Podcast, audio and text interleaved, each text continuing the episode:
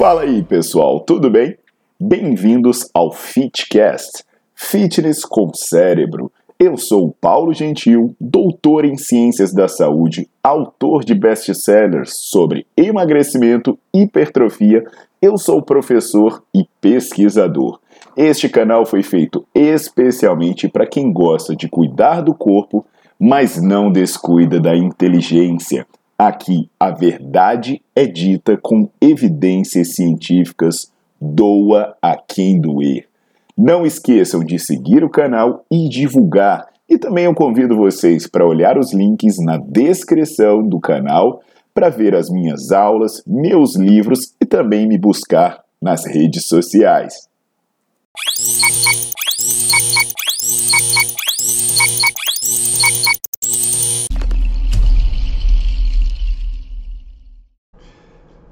Fala galera, aqui é o Paulo Gentil e hoje eu tô vindo falar sobre um tratamento que promete tonificar, que promete acabar com celulite, ah, bem, promete deixar o seu glúteo supimpa.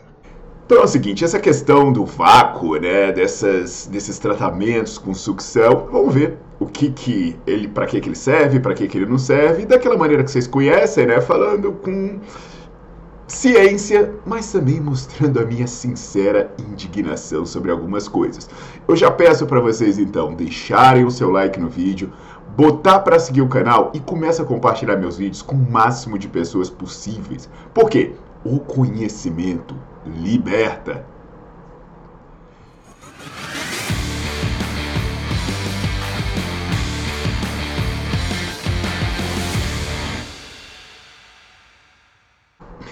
Então, turma, esse tratamento estético, ele consiste na aplicação de vácuo nos glúteos com o objetivo de modelar ou tonificar, e tonificar ou tonificar, combater a celulite, remover gordura e eliminar toxinas.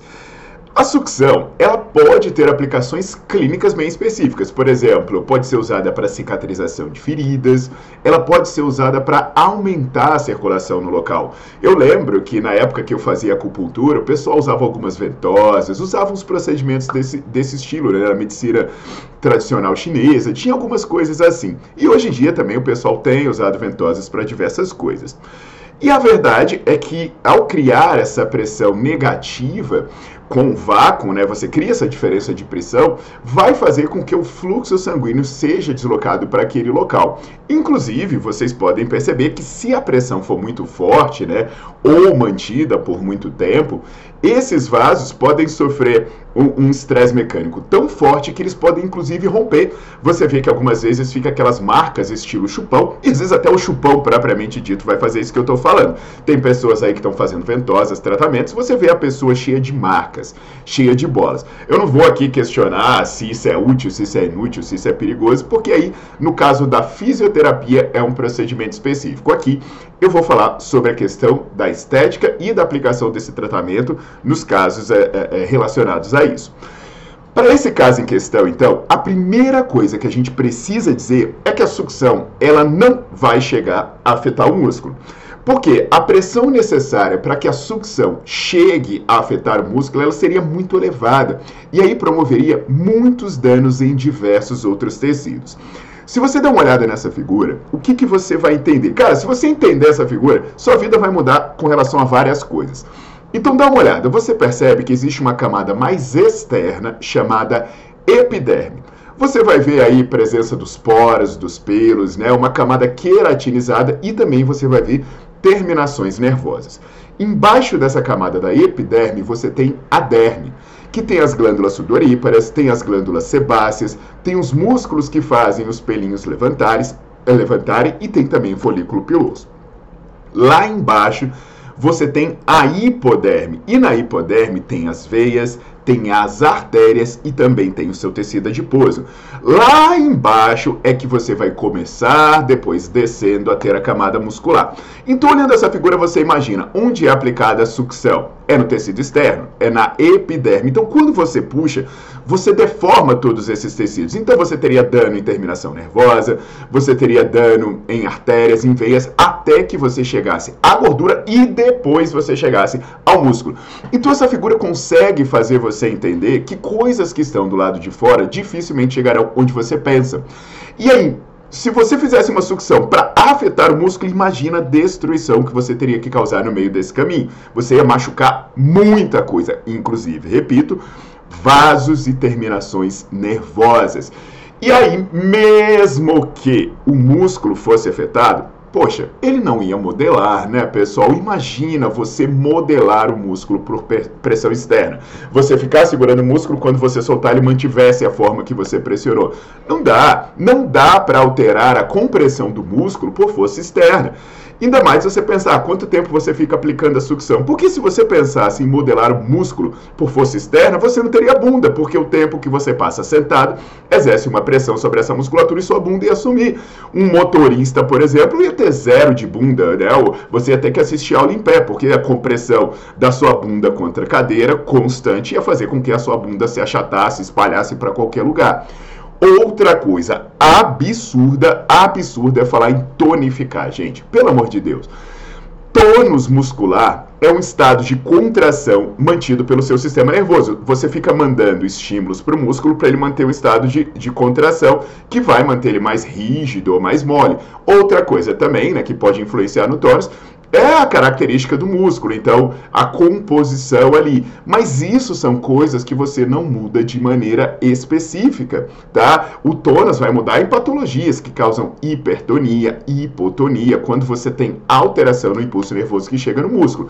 E aí quando você pensa de novo na modelagem, o que dá forma ao músculo é a quantidade de massa muscular que tem e a camada de gordura que reveste. Até recomendo vocês assistirem a aula sobre depressão trocantérica, né, o hip dips, em que eu falo sobre isso, sobre essa questão do que dá para modelar e do que não dá para modelar. Tem até uma. Uh, esse vídeo que eu falei, eu vou deixar no card, que ele está aqui no YouTube. Agora no, no Nerdflix tem uma aula sobre partes do músculo, em que eu falo sobre quando é possível e quando não é possível trabalhar uma parte específica do músculo. Eu recomendo muito para quem é estudante profissional da área da saúde. Então, o que, que você precisa fazer para modelar o músculo, para melhorar a aparência dele? Simples, você precisa ter um bom treino para ganhar massa muscular, uma boa dieta para ganhar massa muscular e para perder gordura. Aí o seu músculo vai ficar com a aparência e a modelagem que você quer. Outra promessa desse tratamento é dizer que vai perder, vai, vai reduzir celulite, porque assim, tem um vídeo aqui no meu canal do YouTube que eu falo sobre celulite, você vai ver, celulite é um problema irregular, de acúmulo irregular de gordura aliado a problema, a problema circulatório, estrutura das camadas da pele. Então não vai ser o vácuo que vai melhorar isso. E o aumento da circulação, né, provocado, alguém pode pensar, ah, mas e o aumento da circulação não vai favorecer de alguma forma? Não, porque o aumento da circulação provocado pela sucção é transitório. Aumenta a circulação, você remove a sucção, a circulação vai embora. Então não vai te melhorar para sempre. Você quer melhorar a circulação? Atividade física, alimentação, movimento. Aí a sua circulação aumenta de maneira mais prolongada. Então, de novo, se você quer melhorar a circulação em longo prazo, atividade física e uma alimentação.